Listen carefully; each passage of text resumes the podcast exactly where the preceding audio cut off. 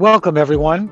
This is Manny Fishman of the Buckhalter Law Firm, and we are conducting another podcast on real estate matters, this time with our special guest, Mike Cashin, a senior real estate manager at CBRE here in San Francisco. And we'll be talking about property management and how it's changed over the last several years and what we're likely to see in property management. Property management is one of those areas which uh, it's really the conductor of the train. It's really the chef of the meal. It really guides what happens in the building. And it's so important. And I wanted to get Mike's perspective on it. So, a little bit about Mike Cashin and why we're talking to him today. He started here in California in 1986 for Tishman Speyer at one of the major office buildings uh, in the Central Business District, 525 Market Street. He was there for 12 years. He then worked for another well known property owner, Shorenstein Properties, for 11 years. So, as you can see, Mike uh, had a lot of steady institutional experience. And then in 2004, he started going on a real roller coaster. And we'll let Mike talk about that. Uh, but he's now at CBRE, where he is now currently the senior property manager at another first class, Class A office building at 655 Montgomery Street. Mike's career and my career have intersected at many points. And now that Mike has announced that he's retiring, I thought it would be a great opportunity to try and download some lessons learned and the changes Mike has seen in managing Class A office buildings in San Francisco. So, Mike, it's hard to know where to start, but I think the best first question uh, that would trigger our discussion is how has your job changed in the 40 years that you've been in office property management? I would say that, I mean, I, th- I, think the way I normally put it is that when I came into the industry and I started back in Chicago with Tishman Speyer, they uh, um, transferred me out here in 86. I'd say when I first came in the industry, my job was 70% operations, 30% financial. Today, that's more or less reversed and I'd say my job is 70% financial, 30% operations. Um, I had somebody recently say to me that, you know, with COVID for the last year, what do you guys do all day? And the financial reporting doesn't stop. do you think do you think that is due to the nature of the change in the way real estate is now owned or are there other factors involved too? I think I think part of it's the way it's owned. I think you know a lot of it is while you still have some short-term or long-term holds, you see a lot more short-term holds. Uh, you have funds and that sort of thing where they seem to be structured for a two or three-year hold. So financial obviously becomes much more important in that short of a period of time. I think that really is a change that you and I have seen over our careers in real estate. Shorenstein, as an owner, uh, as many people know, are, was just traditionally long-term hold. It was a family. It held real estate. Even the old insurance companies held real estate as part of their long-term portfolio. But the new players are really holding it for different types of returns and for different portfolio diversification than it used to be. And that's changed the way you have to keep your books and records and what you're really, what metrics you're following. Oh, yes. Yeah. Um, I mean, it's just, uh, you know, it's a lot of I think you know the reports are a lot more detailed, specific. I think, and I think some of that's just got to do with with IT, with computers to this point that you can get the information that before you really couldn't. I think a lot more was open to gut. It it kind of leads to a a topic that you and I also talk about, which is how office buildings have changed just the way the occupancies have changed, the amenities that are inside, what people think about office buildings, and I'm I'm assuming that crosses over both in your duties as operations, but also in the financial reporting that you have to do. Correct, correct. Uh, there's a lot more of a, a kind of a hospitality aspect to um, to office buildings, where I think when I first came into it, it's, you know, it really was, you know, getting people in, getting people out on a daily basis. Tenants these days are expecting more, you know, in the way of like tenant lounges, building conference rooms, um, fitness centers, that sort of thing. If you could talk a bit more about that, I think some of the owners that you have worked for emphasize that more than others. Yes, exactly. And I think it seems to be, yeah, I'd, I'd say kind of the more institutional um, owners, uh, the Tishman Speyers, the Short Seeds. Um, currently, I mean, I'm working with Beacon that they want to emphasize, they, they emphasize a much more hospitality, I think, than than other kinds of owners. I, I could be dead wrong on that. It's been a while since I've worked, yeah, one of the insurance companies or that sort of thing. So, Mhm. but that's that's kind of what I've seen. And I think that changes your duties too as a property manager. That wasn't the way uh, the traditional property manager role was. It's now a bit more external facing, whereas before it really was just internal facing. Right. Let me ask you specifically then um, how have office buildings changed and how do you think they will change coming out of COVID 19? And how will that impact property management? Well, I think the operations of office buildings have become much more sophisticated with, uh, you know, automation systems. Uh, I think, you know, security um, after 9/11 became a very, uh, I mean, it was always important, but a, a, much, yeah, a much bigger priority. For example, I have an elevator mod program going now, uh, elevator mod going right now, where we're adding destination dispatch, um, which will be better secure our floors. Uh, but it became important to us even prior to that to put in uh, as a temporary security measure a card access system in the one and a half years that it will take to get the uh, destination dispatch up and working. Talk about post COVID, I am very reluctant to make any kind of predictions. Um, and I don't know if I mentioned this to you before, but you know, I remember after 9 11, and if you remember after 9-11 you know everybody was talking about you know the, the high-rise office building was dead.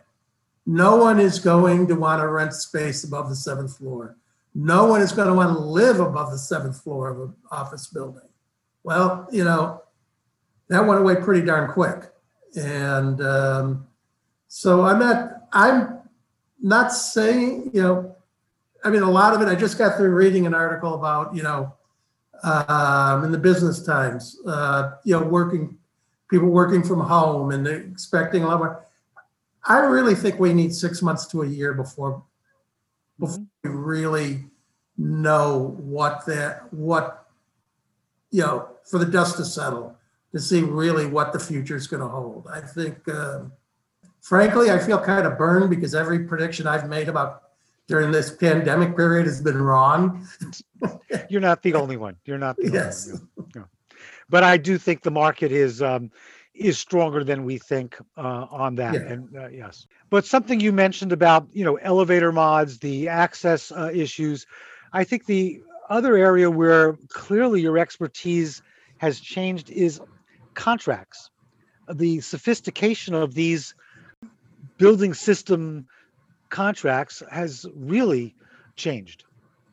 Oh yeah, I mean, yeah, an awful, an awful lot of things were done on a handshake for a long time, and um, it almost felt. I can remember coming in and wanting certain contractors who'd been around or vendors who'd been around for a long time and wanting to get a contract put in place, and they almost seemed insulted. And uh, that's now the way that way business is done.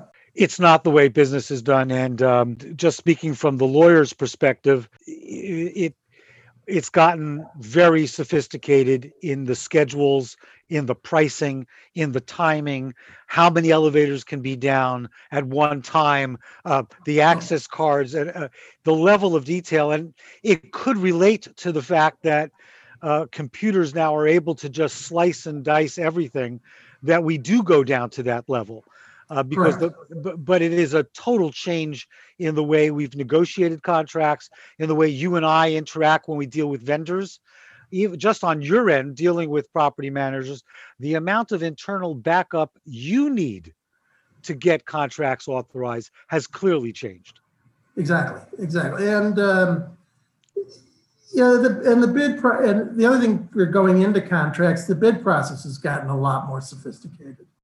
I think there's a lot more leeway you could work in the bid process um, previously than you, than now. I think a lot more of it's more sophisticated. I think there were also instances in the past where, where there were issues that, that needed to be addressed.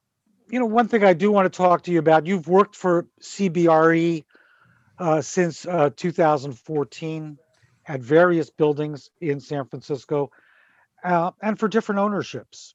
Who do you consider that you work for?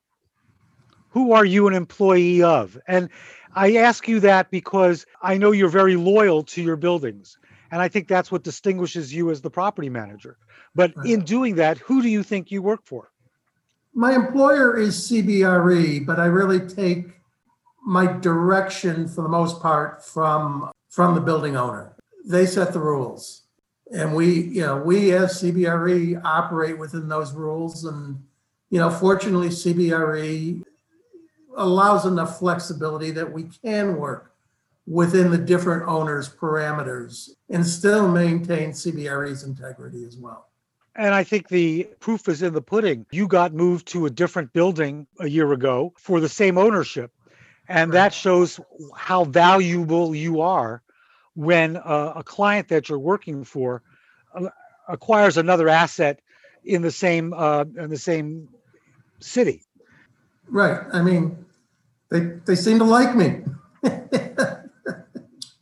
Uh, and I think it's more than just that they hired CBRE, Yeah. but they say not only did we hire CBRE, but we got Mike and he understands our systems and literally watches out for us as the Right. owner. And um, I mean, for people listening, that is the value that a good property manager brings to ownership.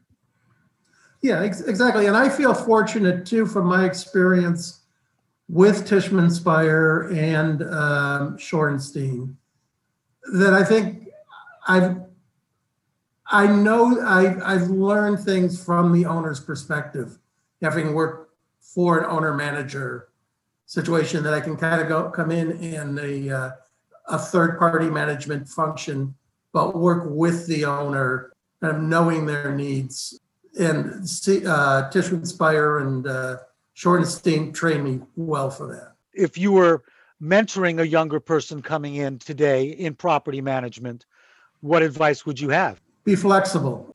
Be flexible. Take advantage of the community, both within the company you work for and within the larger property management, the BOMA, and real estate community.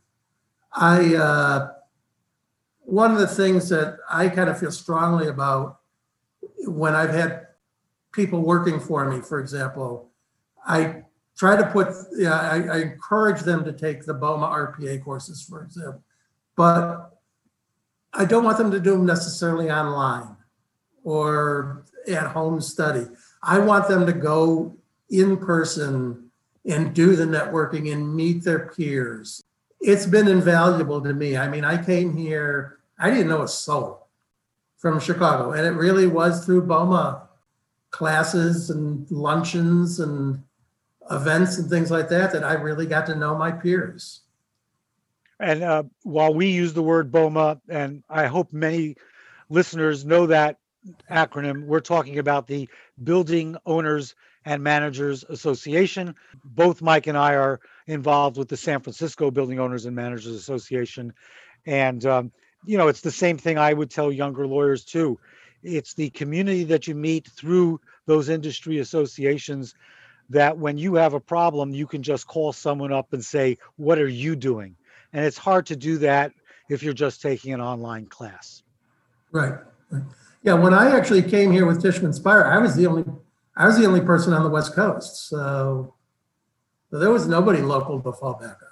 Uh, can you talk a little bit about how um, energy management, technology, access control, and you know utility management have impacted property management over your career? I think it's it's it's, it's utility energy control utility. I mean, it's actually it's watched much closer today than it was. I think owners are building owners are much more open to um, to making the capital investment in building automation systems, in recognizing both you know wanting to reduce operating costs through energy, but also to um, an understanding of what their role is in the greater society in uh, reducing energy footprint, carbon footprint. I think building owners as a whole have looked at their their role in the greater community or the more global community much more so than they did say 30 35 years ago that's a very good comment it um, it's uh, i agree with that um, and i'm not sure if the local and state uh, governmental agencies are pushing us in that direction, which is part of it. Uh, and, and, part of it is the new generation of owners that actually acknowledge that as something important. But both of that is uh, something that falls for implementation and on reporting on someone like you as the senior property manager. Right, right. And and also you had talked about access control, and I mean that's just important, you know, from, you know, both a liability standpoint and, you know, and tenants are concerned about it. I mean, it's, it's a reaction to your tenants um, and their security needs.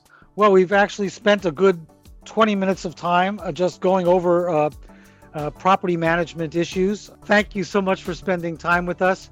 And I hope everyone has appreciated uh, the time we've spent with Mike Cashin and his uh, views on property management. Thank you, everyone.